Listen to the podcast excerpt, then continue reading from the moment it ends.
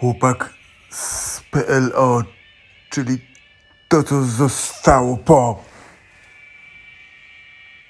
Niegdyś gość z fasonem zastygł w fotelu bujanym. Nie kojarzy, kiedy koniec przygodą zaszeleścił gniecionym ze złością papierem w kratkę.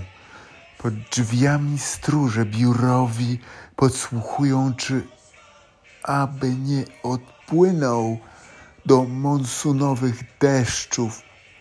Na dnie szklanki z whisky sen o Bountym, jedynym wyjściu z tego bajzlu, roztrzaskane o góry lodowe.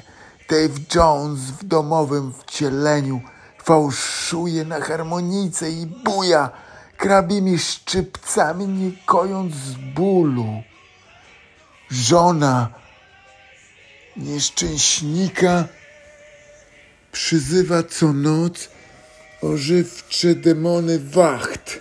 Miesza chochlą na pary, włącza aż chwały napędzane wiatrakiem tęsknota za mężem.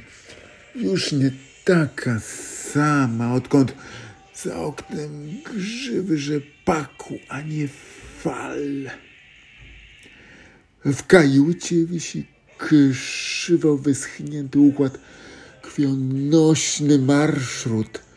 Papier oddycha w zapomnieniu w cieniu maski z Gabonu. Mówią, że tacy jak on, kiedy odchodzą do krainy wiecznego kołysania, zostawiają wszędzie fajki zatkane krzywym uśmiechem.